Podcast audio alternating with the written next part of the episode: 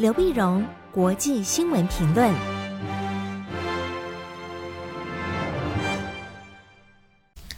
各位听众朋友，大家好，我是台北东吴大学政治系教授刘碧荣，今天为您回顾上礼拜重要的国际新闻呢。第一个，我们先看日本首相岸田文雄的外交。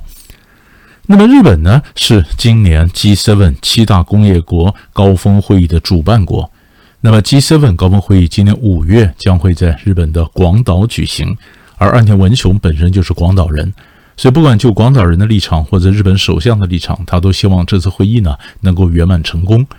所以在上个礼拜，他就到了 G7 这些国家跑了一趟，啊，去强化日本跟这家国家的关系，并协调各自的立场。在上个礼拜一，一月九号晚上呢，岸田文雄抵达了巴黎。巴黎呢，在七天之内，他访问法国、意大利、英国、加拿大、美国。好，那么在这个呃五国的访问里面呢，当然最值得看的就是英呃日本跟英国和日本跟美国的关系。在上礼拜四呢，一月十二号的时候，岸田文雄在东京呃在在伦敦呢，跟呃英国首相苏纳克在伦敦塔城堡签署了呃英军和日军呢双方部队相互准入协定。相互准入协定就是英军呢和这个呃日军呢可以相互进到对方的国土里面，然后进行各种的演训啊、驻驻扎啦，甚至呃进行各种演习啊。相互准入协定，这是自一九零二年英日同盟以来两国最重要的防卫协定。我们晓得，在一九零二年的时候，英日结盟啊，这是英日同盟。英日同盟对抗的是法俄同盟。法俄同盟后来结果就是打了一场日俄战争嘛，日俄战争，日俄战争之后呢，呃，当然国际局势有很大的变化了。一百多年以后，你看到第二次，你和英日同盟，英日同盟的，呃，这个二二点二点零版啊，那所不同的是，一九零二年的英日同盟呢是对抗俄国，那现在二零二三年强化了这个英日同盟呢，那么它其实对抗的是中国，啊，所以可以看到这是日本跟英国关系的一个密切。然后呢，当然接着看，呃，日本跟美国的关系。那么上个礼拜五啊，十三号的时候呢，岸田和拜登在白宫举行峰会。从传出来的一种新闻照片呢，可以看得出来双方的笑容啊，看到美国是多重视跟日本的关系啊。那拜登说他是全力的、完全的，几乎就是这么支持这个日本的这个同盟关系啊。双方的吓阻能力也提升到了一个呃，就是整合这个吓阻啊，扩大这个吓阻的能力。那么礼拜五的高峰会议呢，其实是程序到礼拜三。那么在十一号的时候，日本跟美国的呃这个二加二会谈。我们想呢，在二加二加二会谈呢，就是外长跟国防部长嘛，呃，外长跟国防部长双方的外长跟防长的会谈。那么今年的二加二会谈，美日的二加二会谈，十一号礼拜三时候登场，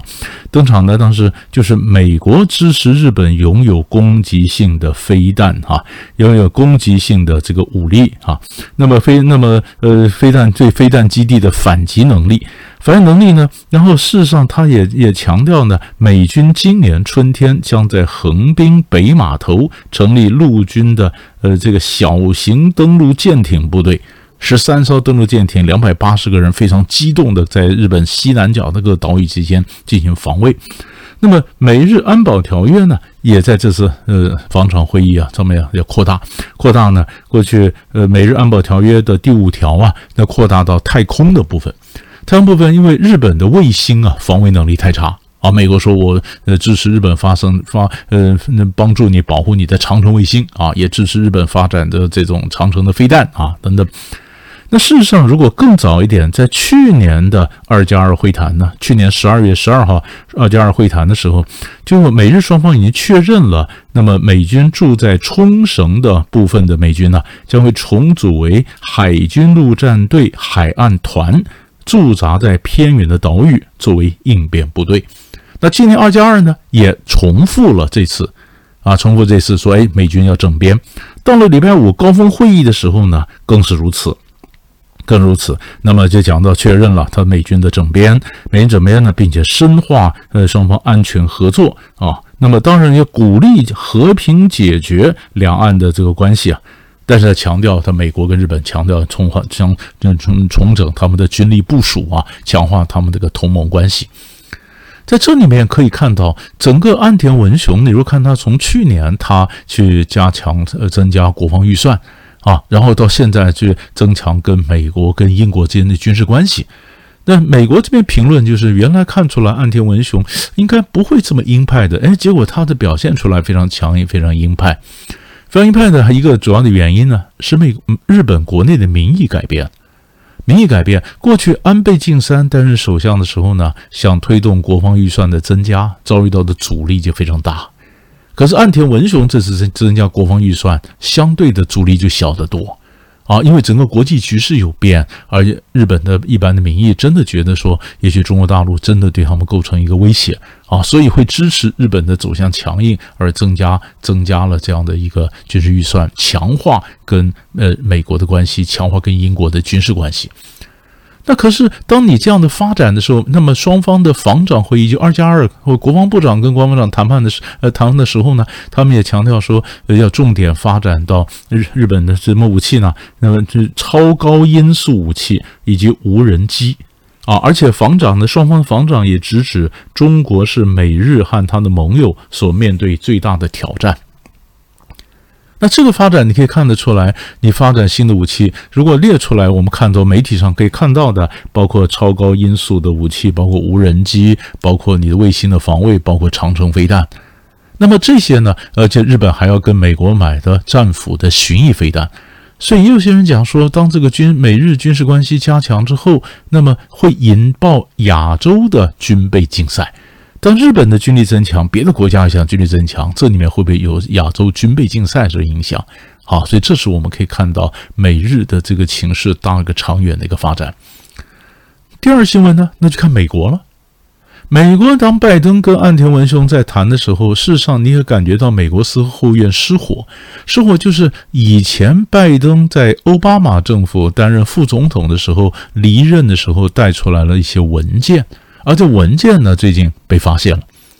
那么过去呢，民主党就攻就是攻击川普，共和党说这个共和党总统川普啊，你离任的时候你带了很多机密文件，机密文件就放到海湖庄园啊，那这文件也没有经过严密的保护，这很可能会泄露了国家机密。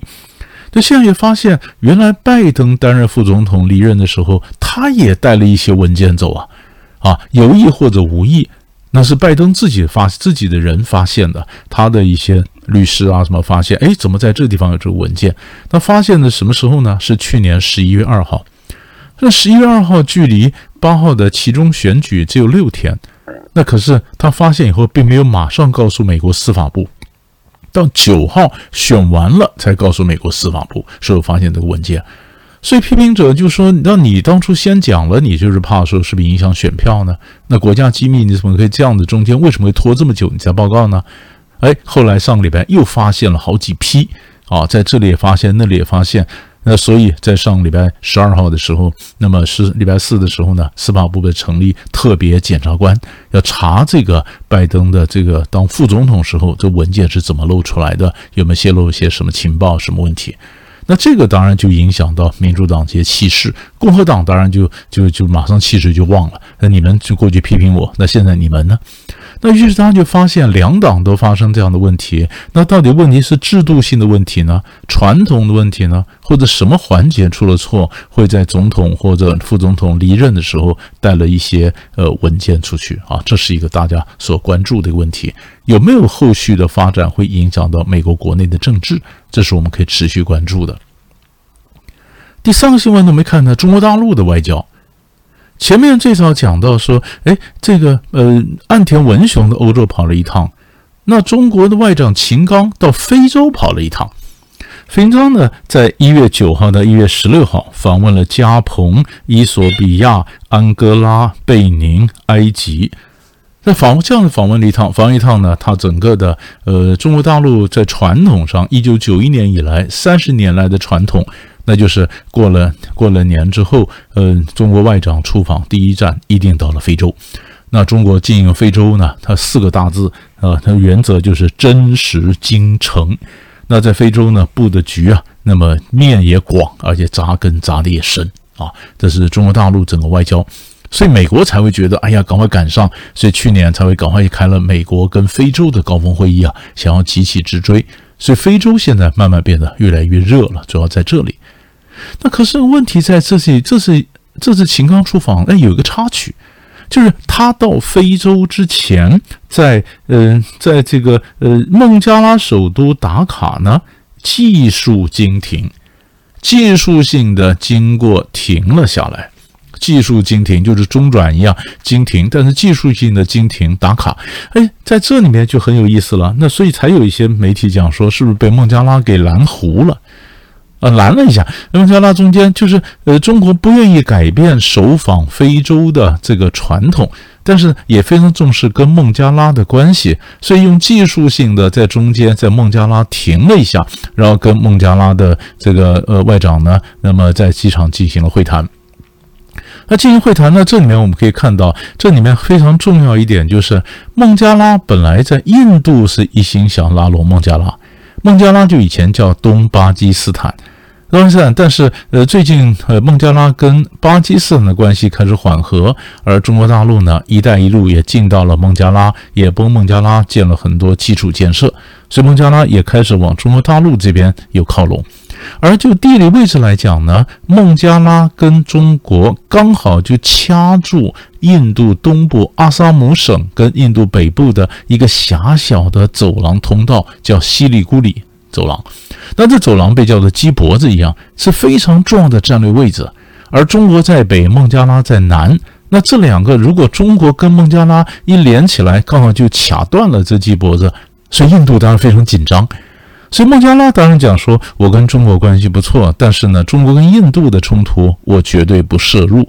啊，所以这可以看到，小国他在外交上他想扮演什么角色，而中国在呃，在这个呃访问一呃非洲，强调跟非洲关系的同时，呃中间哎夹带了一个孟加拉的外交，这个是非常有趣味，也值得我们持续去关注。所以大概来讲，我们就抓了上个礼拜三大块的重要新闻，为你做个分析。我们下礼拜再见。